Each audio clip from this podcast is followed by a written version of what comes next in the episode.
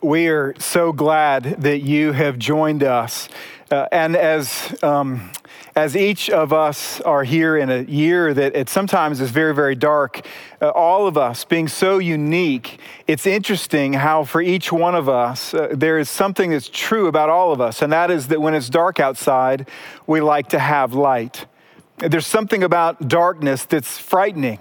Uh, shadows and noises seem to be more threatening when it's dark outside. And what's interesting is that we even use the word and borrow the word dark or darkness, and we use it in some of the harshest things and life experiences on the earth. When we feel betrayed, we say, I feel like I was left in the dark when there's the presence of evil, we say, you know, I don't know what was happening, but it just felt so dark. When we feel truly in despair, we say, I feel like I'm in a pit that's dark. And when we look around the world and we see fallenness and brokenness all around us, it's natural for us to look around and say, I don't understand, but it just seems like everything is so dark. Why is everything so dark? Well, only the story of the Bible gives an answer to that question. And what's interesting is this amazing story of the Bible, it begins in a setting that's actually dark. It says, In the beginning, God created the heavens and the earth. And it says that darkness was over the surface of the deep. And then God looked into this darkness and he spoke and he said, Let there be light. And suddenly there was light. And God began in that moment to create a world, an earth where we could live. Once He created this earth, He then created us, male and female, in His image, with the ability to have a relationship with Him, to be able to speak to Him and hear from Him. He wanted to be with us. And he wanted to protect our ability to be with us. And so he gave us instructions with only one restriction and yet we looked at that one restriction as being too overbearing. And the Bible says that each one of us has sinned against God. It says that we disconnected from Him, and just like a Christmas tree that is unplugged, the lights went out. And suddenly we began to experience darkness in different areas of our life. In our heart, we felt fear, insecurity, guilt, and shame in our relationships, we felt the darkness of strife and selfishness. And eventually, each one of us, each one of us would be forced to feel the darkness of death. It's true that this was deeply offensive to God. We should never leave that out of the story, is that God had great pain and He speaks of His pain when we rebel against Him. His wrath was ignited, and yet his love endured. It's remarkable that in that moment that God chose to do something that is really unimaginable, and that is that he gave us a promise that he would send a savior who would bring light into the world and who would bring us back to be with him. Isaiah chapter 9, this prophet spoke and he said, The people who walked in darkness have seen a great light. And then he tells us specifically where that light would come from. And he says, Unto us a child is born, and to us a son is given. Every one of us find comfort when we're with a friend, next to a friend, when it's dark outside. And God, in His grace, even though He was the one who was offended, He sent His only Son, Jesus Christ, to this earth to stand near us, to be with us in order to help alleviate the fear of darkness. In God's word, it's so remarkable. It says that he was given a name, and that name was Jesus, which means Savior. And the reason we're told in Matthew chapter 1 is that Jesus Christ would save his people from their sins. And when you look at how he would save his people from their sins in the Bible, it's truly the most remarkable part of the entire true story. It says that Jesus Christ was fully God and fully man, that Jesus came from heaven to the earth. He was born of a woman, and yet he was conceived the Holy Spirit. That means that he was able to sympathize with God and man, and he was able to mediate between God and man. The Bible says that he reached out and he took our hand and he received our sin. And with the other hand, it says that he reached out and he took the Father's hand and received the wrath of God that was directed towards us. Jesus, who lived on this earth without any sin whatsoever, he took our sin and he took the Father's wrath, he absorbed it, and he took that sin and he died for it on a cross. It says that he was buried in the grave for three days, but on the third day he rose from the dead. And then he extended to us an invitation that still stands for us today. And that is that if we would simply believe and look to him in faith, that we would be saved. He says to us, Be honest with yourself.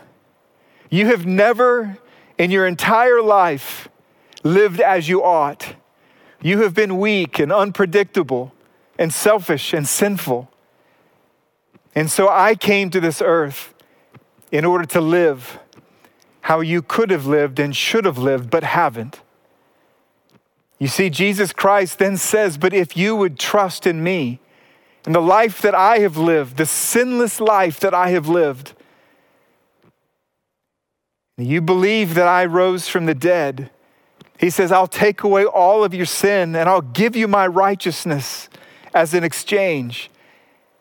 And I will be with you not only in this world, but the next. You see, to be with Jesus, to be with him, is to be connected to everything that is true about him.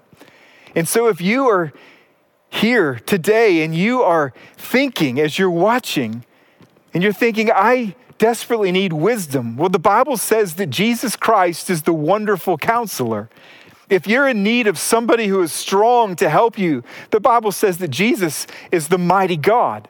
If you are in need of somebody to give you unconditional love, the Bible says that Jesus is an everlasting Father to us.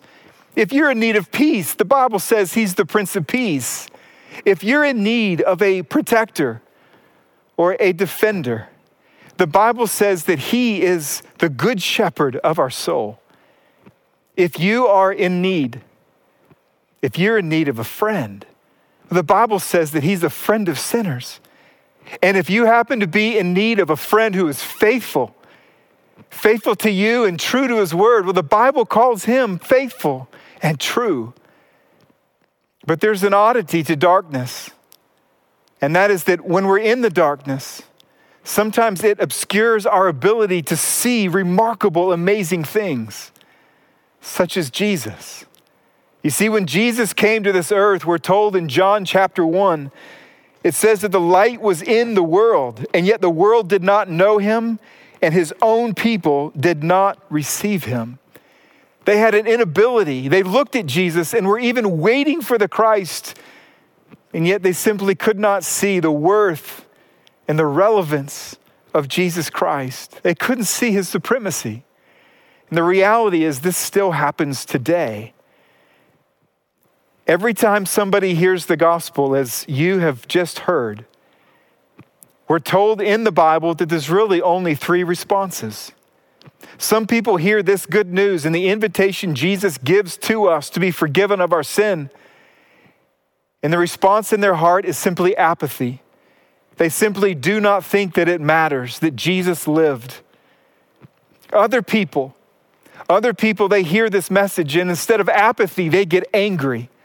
For they look at Jesus and his exclusive claims that he is the way, the truth, and the life, that apart from him, there is no way to the Father, and their heart erupts in anger. But then there are others.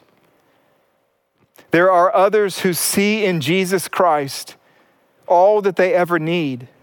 They see in Jesus Christ a light that pierces through the darkness.